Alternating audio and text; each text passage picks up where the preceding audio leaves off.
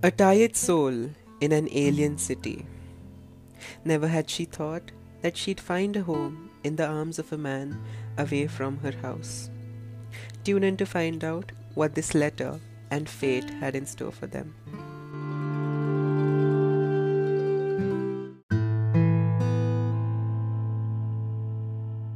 Amish.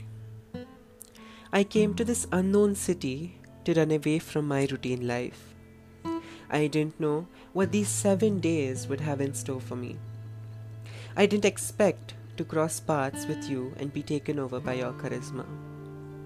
The way you would brew me tea every morning, steal morning kisses, and make me meals, and just the way you take care of me can't be forgotten, won't be forgotten.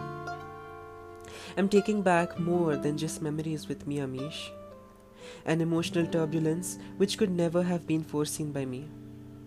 I'm afraid if I stay longer, I'll be the prisoner of a new cage. The name I told you might not have been true, Amish. Tracking me won't be of much help. I'm sorry I had to leave this way, but one more glance into your eyes, and I would have never been able to.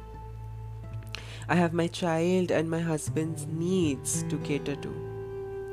That is a prison I cannot escape even if I want to. But thank you for showing me what life is, showing me what love is, showing me what home is.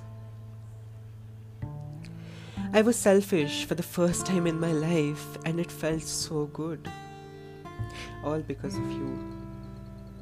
I know this letter shall stain my image in your heart, but try not to unlove me. This anonymous woman still is indebted by you. Semi love, Anamika.